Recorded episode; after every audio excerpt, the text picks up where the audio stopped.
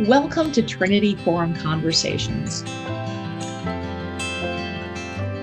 I'm your host and president of the Trinity Forum, Cherie Harder. Our desire is to help you wrestle with and reflect on the big questions in life, like why are we here? What does it mean to be human? And what is the good life? We lean on the best of the Christian intellectual tradition and elevate the thought leaders, both ancient and modern, who best grapple with these questions and direct our hearts towards the author of the answers. The episode you're about to hear has been previously recorded with either a live or online audience and edited for length and clarity. To listen to the full conversation, simply go to our website at ttf.org. So, whether you're pouring yourself a cup of coffee and settling into a comfortable nook, hopping on the treadmill, or just starting your commute, we invite you to join us in one of the great joys of life a conversation among friends on the things that matter most. With that, here's today's conversation.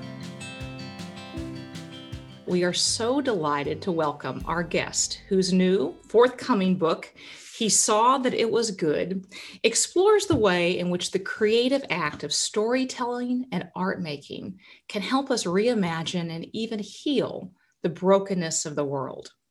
He explores the ways that our stories form both our identities and our culture, how they can lead to flourishing when they are grounded in love and truth telling, and to injustice when they are not. He opens the possibilities for reimagining and repairing the distortions in our stories as an act of vocation and worship, a reflection of the Creator God.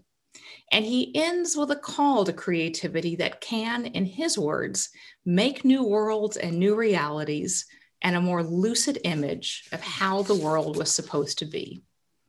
It is a fascinating and a challenging summons and it's hard to imagine someone who could make it with more creative or compelling force than our guest today, Sho Baraka. Sho is an internationally known recording artist, songwriter, director, and author. He's created and released at least four rap albums, both with Reach Records and with his own label, which he co founded, High Society. He's also a co founder of Fourth District, a curated platform for artists and thinkers, a co founder of the AND campaign, and an adjunct professor at the Wake Forest University School of Divinity. He has been called one of the most strikingly original Christian thinkers of his generation, Frederick Douglass with a fade, and is the author of the forthcoming new work, He Saw That It Was Good, which we've invited him here today to discuss. Sho, welcome. Thank you for having me. I feel so sophisticated right now. I just want to let you know, Cherie. That introduction was very professional and NPR-ish, and so now well, I feel like I have a high standard I have to live up to. Thank you. We are really glad to have you here today. so your book is all about story, so it seems only fitting to kind of start out with your own story. What led you to write this book? What's the story behind it? And what did you most want your readers to take away? I think um, this story is, I think, a life lived, if you will. Very similar to music. Oftentimes, the first project that an artist makes is probably their most authentic and uh, and intimate because it's you've been thinking about all the things you've been wanting to say, and you finally have a platform in which to say it. So this book, I, I, would say, is is really the formation of a young man whose parents gave him Harlem Renaissance literature to read, whose brothers gave him hip hop to listen to, who's lived in Southern California and you know lived through the Rodney King trial, the OJ trial, who's experienced race riots, who went to a HBCU college in Alabama, Tuskegee University, who's been in evangelical spaces, both black and white, uh, who's made art and traveled the world. And all of those worlds have gold and shadow.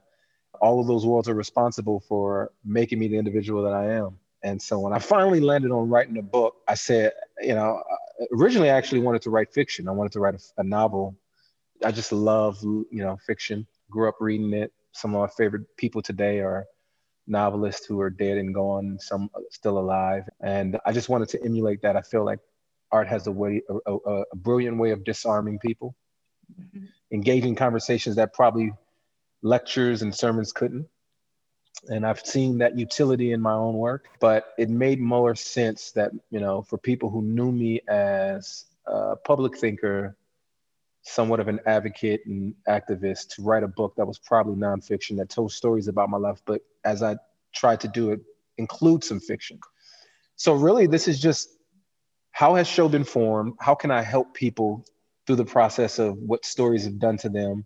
How to help them tell better stories? How they can see stories as a way that has been weaponized for good and for bad, and how we have been shaped by theologies and stories that are oftentimes maybe anemic when it comes to biblical principles. And so, what I want the reader to walk away with is a sense that one, good is there, but good is not always fixed. Sometimes good vacillates, and sometimes it it can it can be elusive. And I'm not teaching relativism, but I am teaching that sometimes situations call for different actions, and sometimes you can be the hero, and sometimes you can be the villain.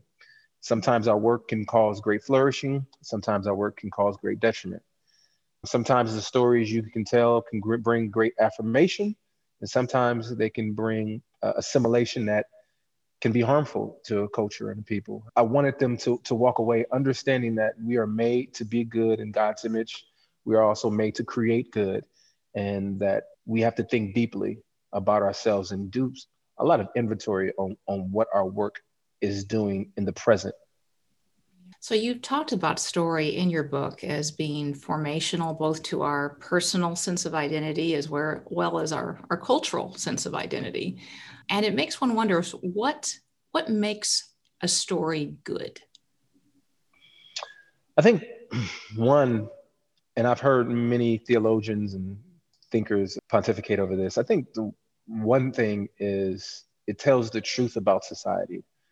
And that doesn't mean that that truth is always necessarily a biblical truth. It doesn't always have to be like, thus says the Lord. But if I am talking about love and marriage and parenting, and all I do is is I, I bring the gold in the marriage in the parenting, and I never talk about the depression. I never talk about the, the postpartum. I never talk about the fact that I sometimes I don't like my children.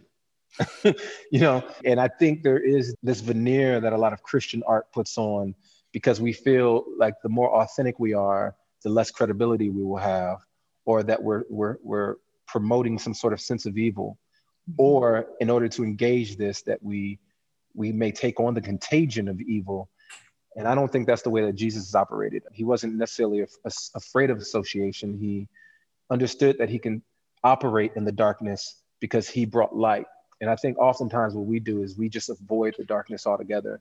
And I think this is something brilliantly done in the art of, of like a Flannery O'Connor who mm-hmm. dealt with the grotesque and she brought the truth to the South. She spotlighted what a lot of people would find the great traditions of the South, but she also spotlighted the, the shadows of its racism and its and its classism and just different types of, of shadow and the agrarian, I guess you can say, culture that it was there. And so to only talk about the, the brilliance and the and the, the light of a culture, I think tells a dishonest story. And so, but I also think we can get it bad by making, and I think Tim Keller does this brilliantly, when you when you make the solution something other than Jesus and you make the problem something other than sin I think that is something that m- keeps me in this particular parameter of how to tell a good story.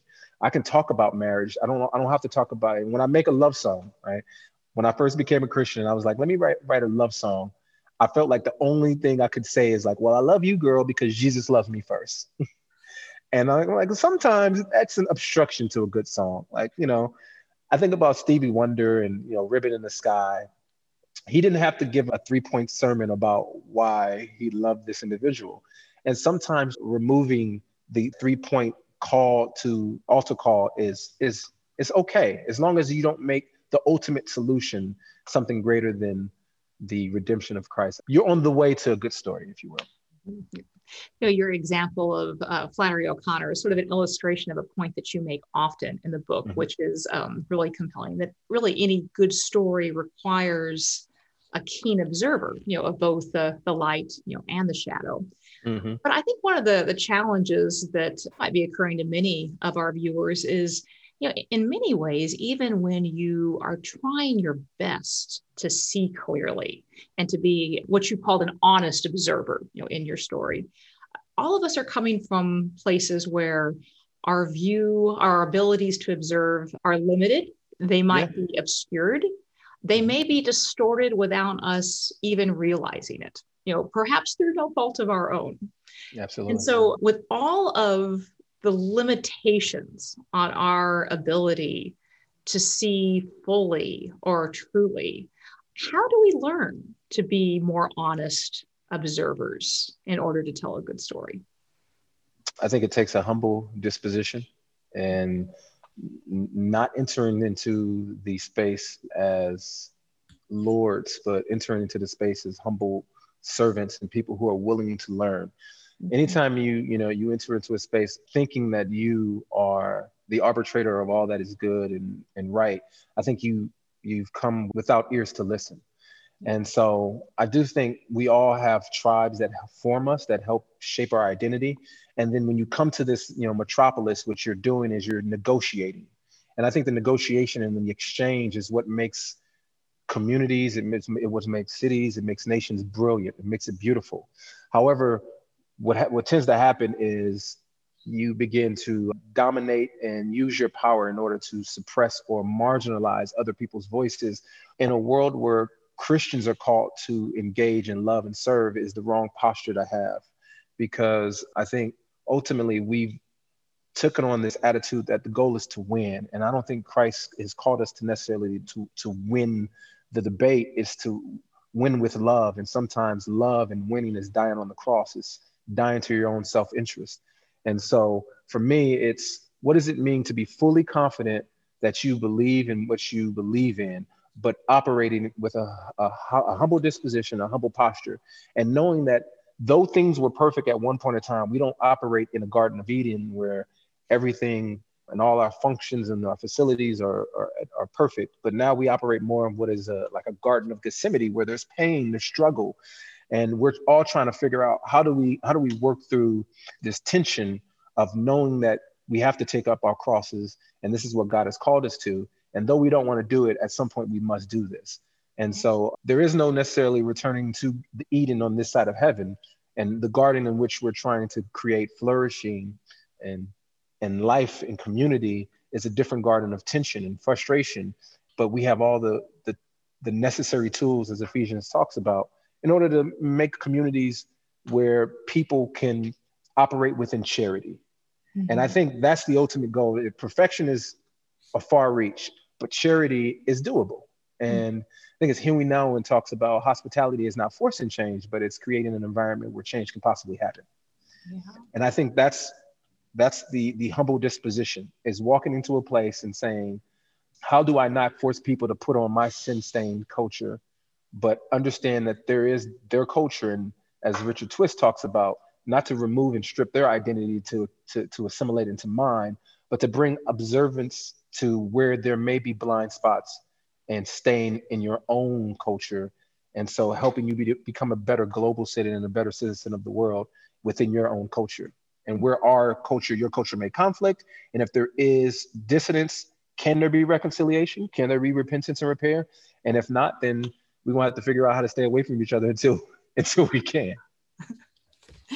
Oh boy, there's so many directions we could go in that one. But I guess, you know, one of the first questions would be, you know, we're all living within different stories, stories that we have constructed and told, stories that have been told to us. And, you know, as you point out, a lot of those stories do affect how we see ourselves, how we see the world, you know, how we see each other.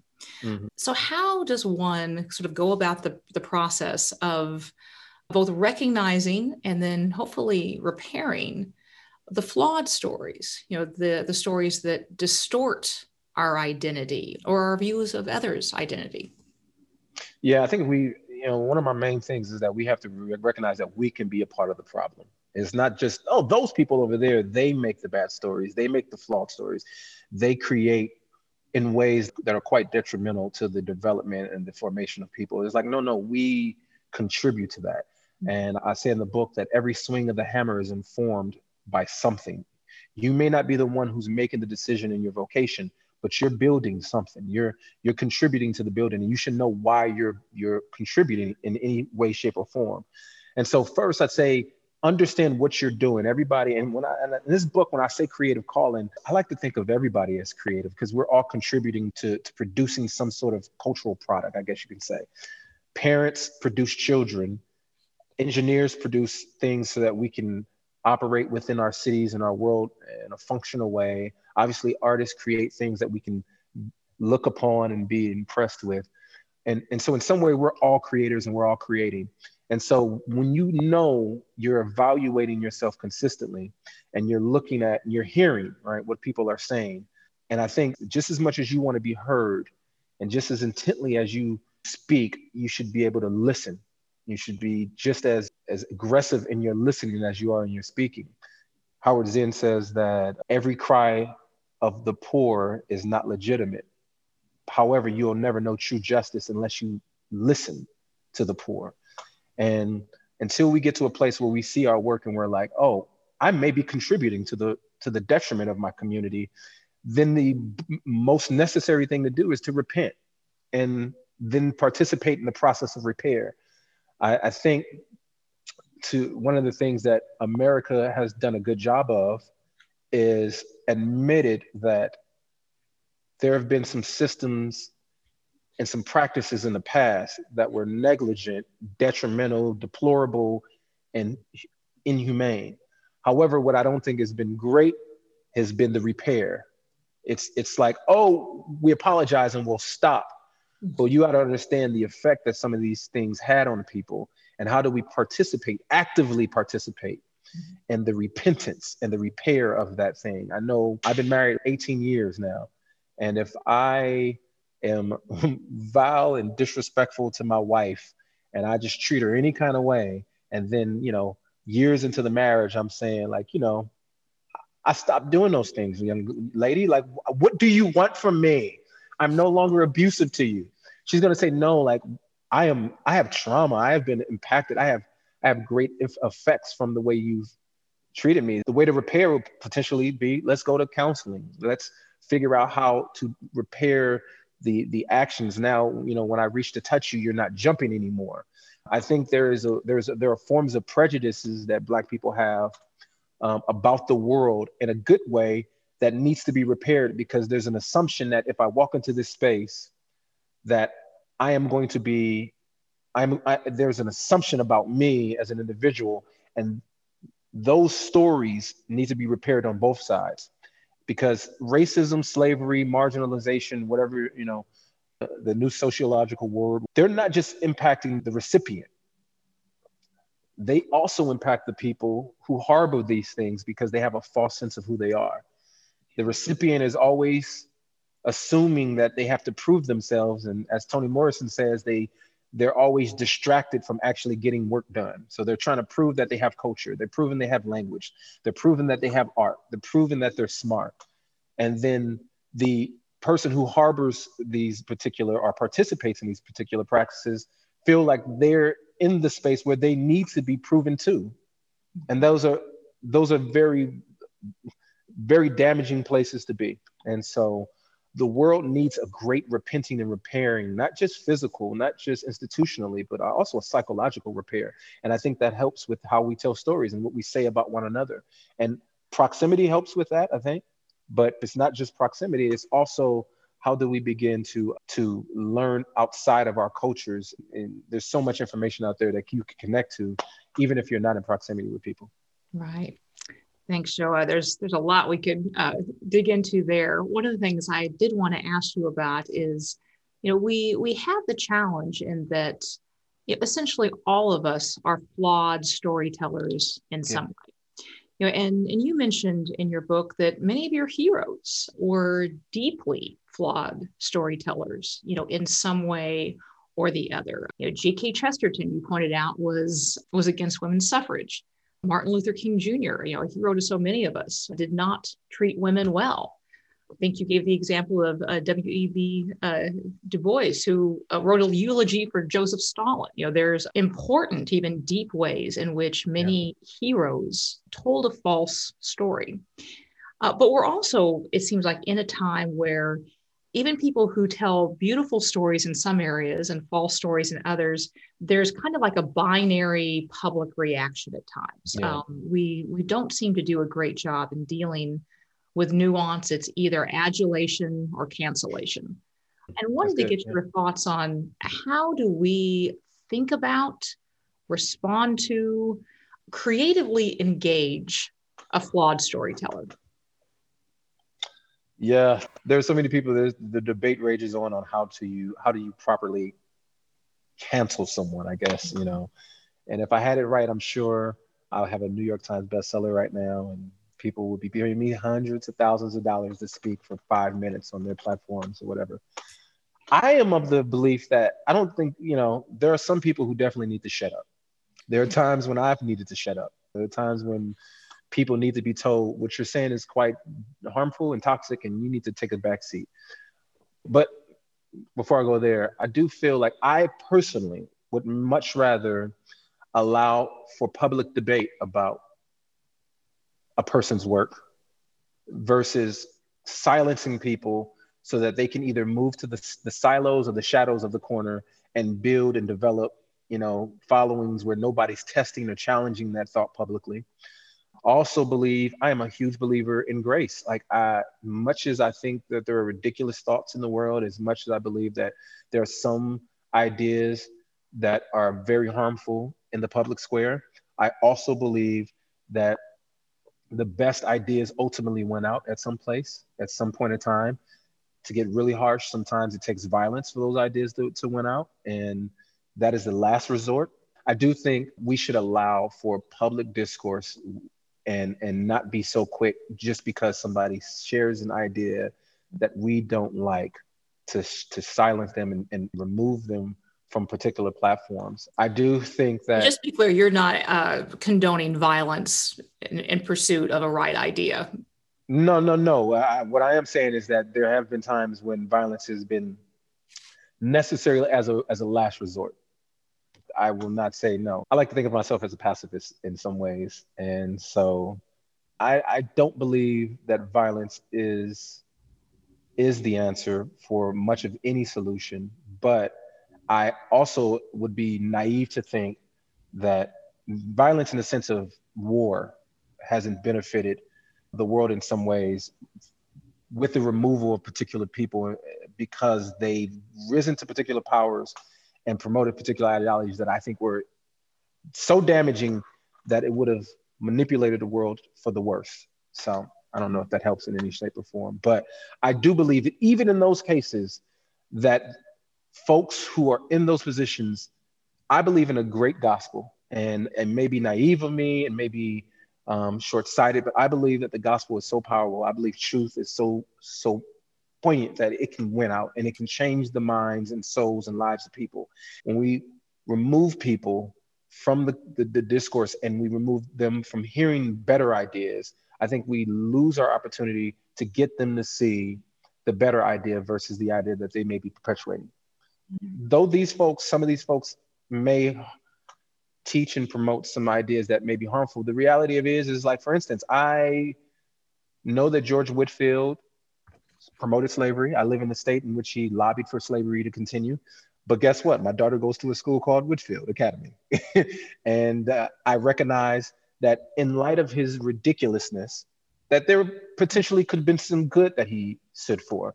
And I hope that when I die, if my story is to be told, that there will be some aspects of my story that are shameful, that I am not happy about. However, I would also hope that people would say, you know what, there are some aspects of the story that people need to hear. And I think that's ultimately what I am trying to argue is who is the whole person? What is the whole story?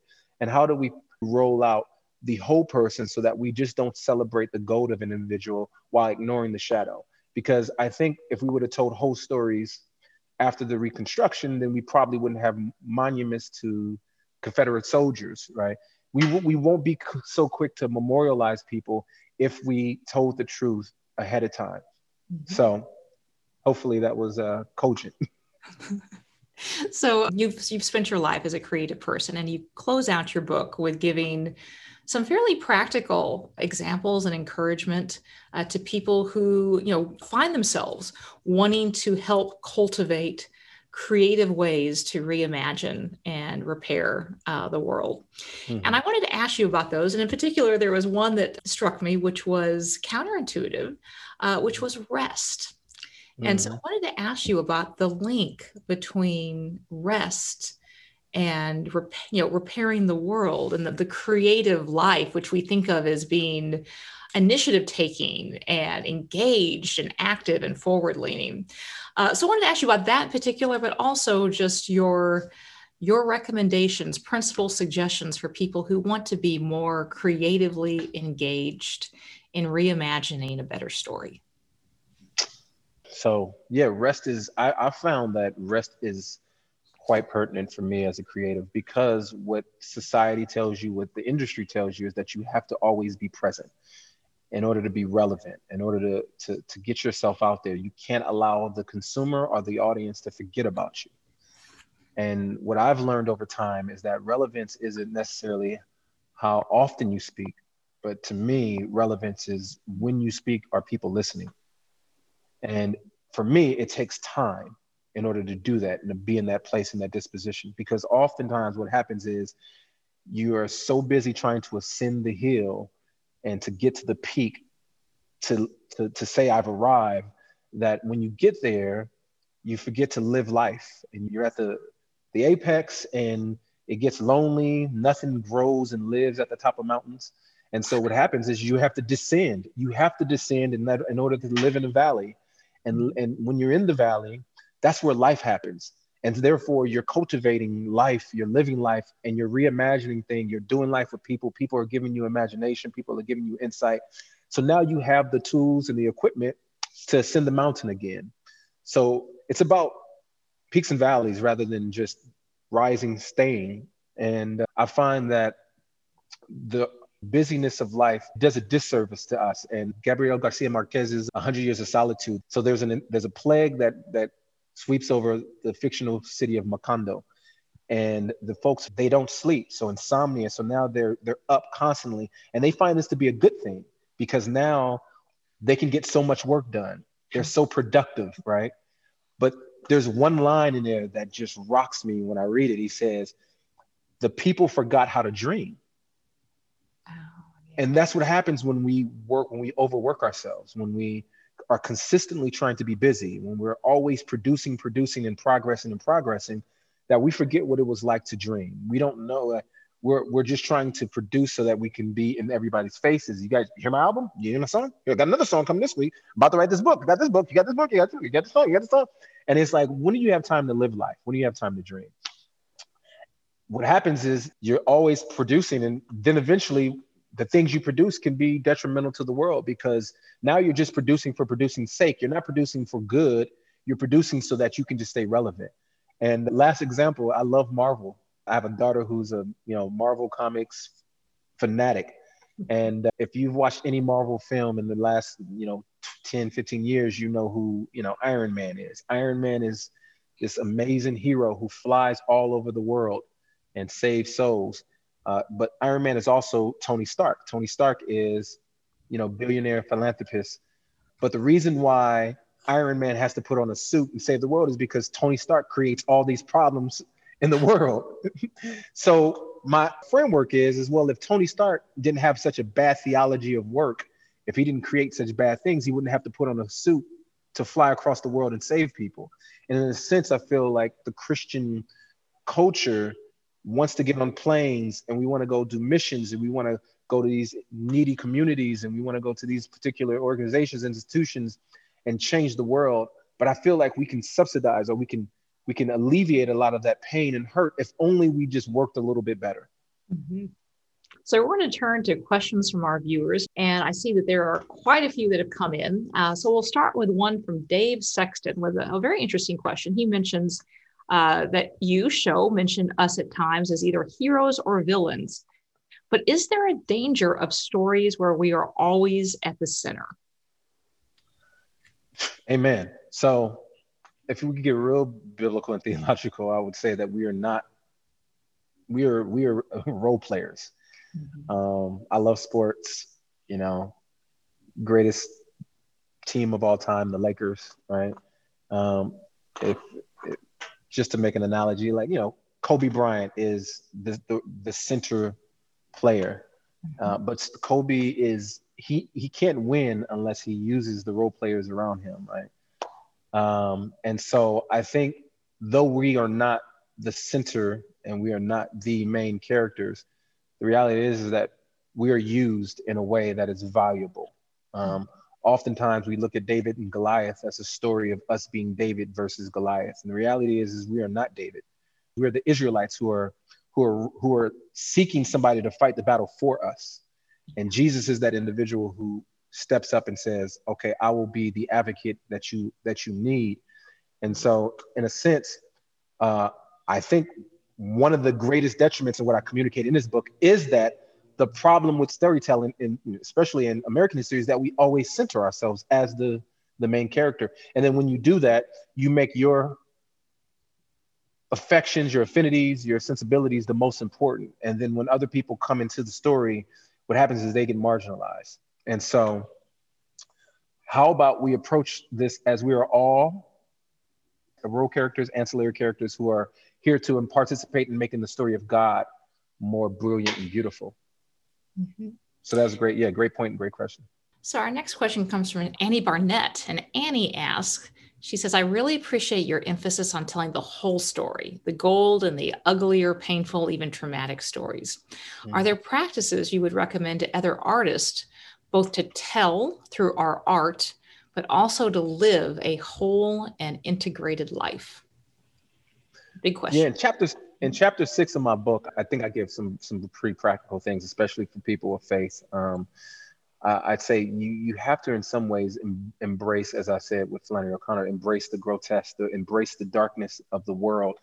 I've been into movies. I've watched a lot of Christian movies, and oftentimes, not all, oftentimes, some of those movies I feel do a disservice to what is evil and what is mm. and what is uh grotesque. It's like it's oh the greatest sin you struggle with is pride my friend? Oh okay. Well you know. Oh uh when you're mad at somebody you say frick and and filth? Oh there's no expletives? There's no there's no bad words that come out your mouth? Oh okay. This is a this is an interesting interesting struggle here. Mm-hmm.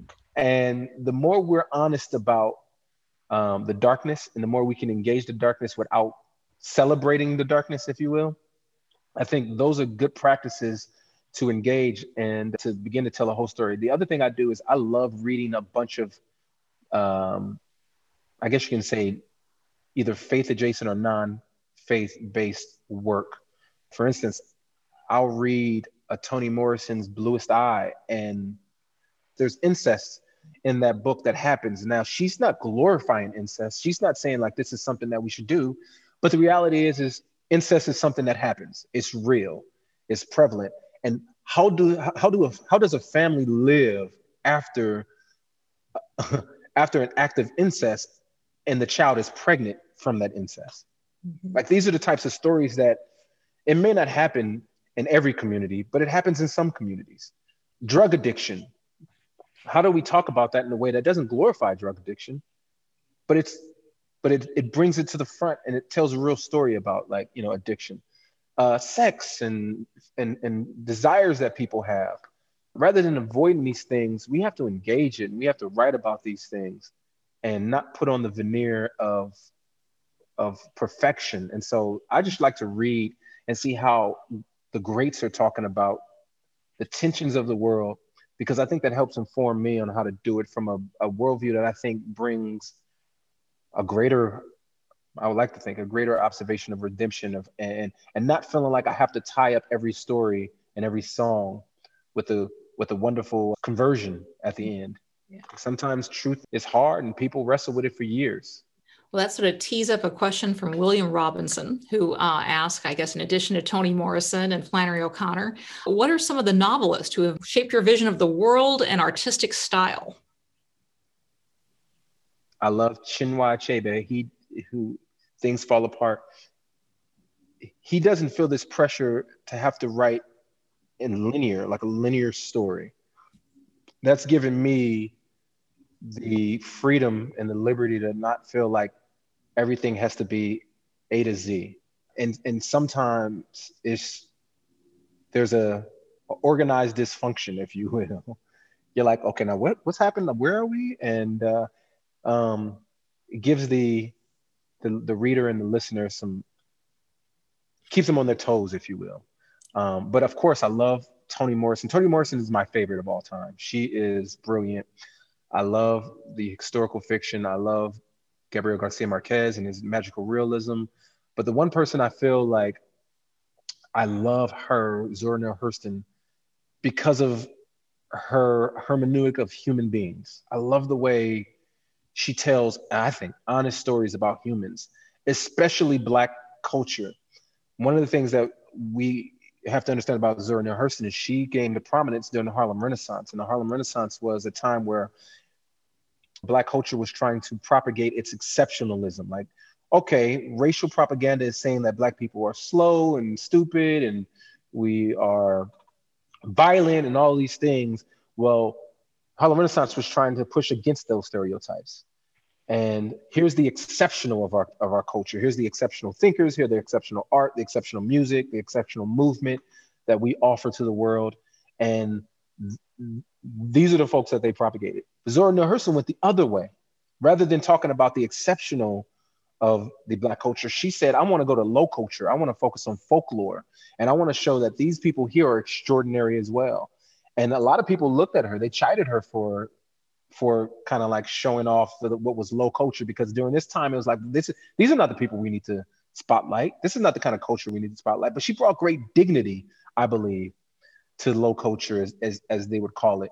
Um, storytelling through uh, folklore and children's stories and interviewing of slaves and spotlighting women as protagonists in her stories. And so um, i think the way that she views human beings is something that I just I would hope to get an uh, honest capture of when I write and when I talk about people, and not just talk about the exceptional, but to talk about what people have. Uh, the, talk about the people on the margins, if you will, and give great dignity to those folks so that they can be honored as well. Well, there have been so many good questions, and I regret that we won't get to more of them, but we're going to take one more. And this is from Charlotte Donlon. And Charlotte asked how does making and engaging art deepen the ways that we belong to ourselves, others, God, and the world? It's, it's, it's brilliant. I think it's brilliant how she asked that God, ourselves, others, in the world. Because I think about Genesis 1, God creates, we are a reflection of his creation. We are to reflect him in how we not only fellowship with him, but fellowship with others, fellowship with ourselves, and with the world, with the creation. And so um, the better we understand that we are creators in every aspect of the word and we are made to create in every aspect of it, then, and how that was corrupted and how Jesus is redeeming all those things, then the more intimate we'll become with our work. The more intimate we'll not only become with our God, with others, ourselves, but then we'll, we'll also understand that there was a great command to create and cultivate and then we'll become deeply intimate with that work and it won't just be something that we do. It will be something that is a part of our identity as worshipers that we create mm-hmm. not just an activity that, that we do to pass time. No this is worship. And this means deep intimacy with not only god and others but with our work. Like george washington carver was a perfect example of this this man literally spoke to flowers and he said his speaking to flowers is what gave him the secrets of creation. It sounds ridiculous, but I think that's an aspect of intimacy that you have when you have a, a, a great relationship with God and, and work, is that you, you feel like you can commune with the, with the immutable. And when you do that, you become so, I don't know, intimate with the work that you do that you end up creating good for other people and as george washington carver did so i think the more intimate we are with god the more the more uh, intimate we are with other people ourselves and the work the better creators we become that's great it's a vivid word picture to end on speaking to flowers So, Sho thanks so much. As promised, Sho the last word is yours. All right. Where do you stand? What's your standard? What's your view? What gives you right to think the things that you do? Is it school? Is it news? Is it man's wisdom? Is it religion? Why listen when you make your decisions? It's funny how some people they see the Lord, some see him as a pacifist, some see him with a sword. The Lord who hated sin showed grace to the thief, saved the lowly prostitute from being stoned in the street. He was holy, but he hung with the sinful, drove the wicked out by flipping over tables in the temple. He took a wrongful death, and yet he remained silent, but he said he's coming back and he is bringing violence. Many people isolate him just to make him fit their cause, but never to involve the greater context at all. So are there two Christs totally unrelated, or maybe it's one Christ and it's pretty complicated? Thank you for listening. We'd love for you to subscribe to Trinity Forum Conversations on your favorite podcast platform and to share this episode with a friend. More information on today's program and show notes are available on the Trinity Forum website at www.ttf.org. Until next time, we wish you the gift of great conversation.